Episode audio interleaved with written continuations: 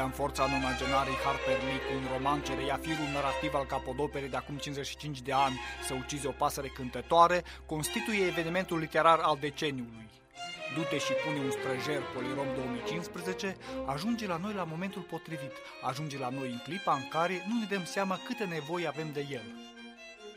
Datoria unicei fiice față de tatăl ei văduv, după moartea unicului lui fiu, era limpede. Jean Louise trebuia să se întoarcă și să locuiască în casa lui Atticus. Asta făcea o fiică și, dacă nu o făcea, atunci nu era fiică. Așa gândește mătușa Alexandra, dar și mai toată lumea din Maycomb. Într-adevăr, tânăra de douăzeci și șase de ani revine în orașul copilăriei sale, dar numai pentru câteva zile, într-o vacanță ce dă peste cap imaginea locului și a oamenilor cu care plecase acum șase ani la New York. În primul rând, descoperă în casa tatălui, avocatul care a apărat pe un negru acuzat pe nedrept în Să ucizi o pasăre cântătoare, o broșură rasistă.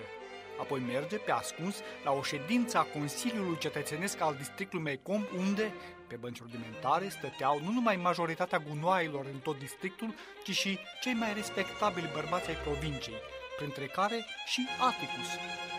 Șocul e pe măsură. Singura ființă umană în care avusese vreodată o încredere totală, o dezamăgise, o trădase public, în chip nerușinat și ordinar.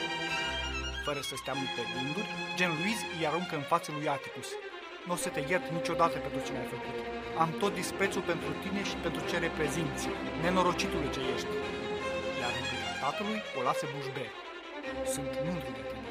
Păi, eu evident am sperat că fiica mea o să apere până în pânzele albe ceea ce crede ea că e corect și să mă înfrunte pe mine în primul rând.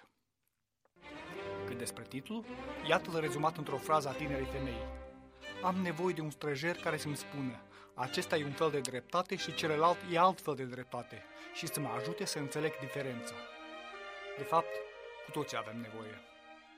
Pentru Radio Europa Liberă, Emilian Galaicu-Păun.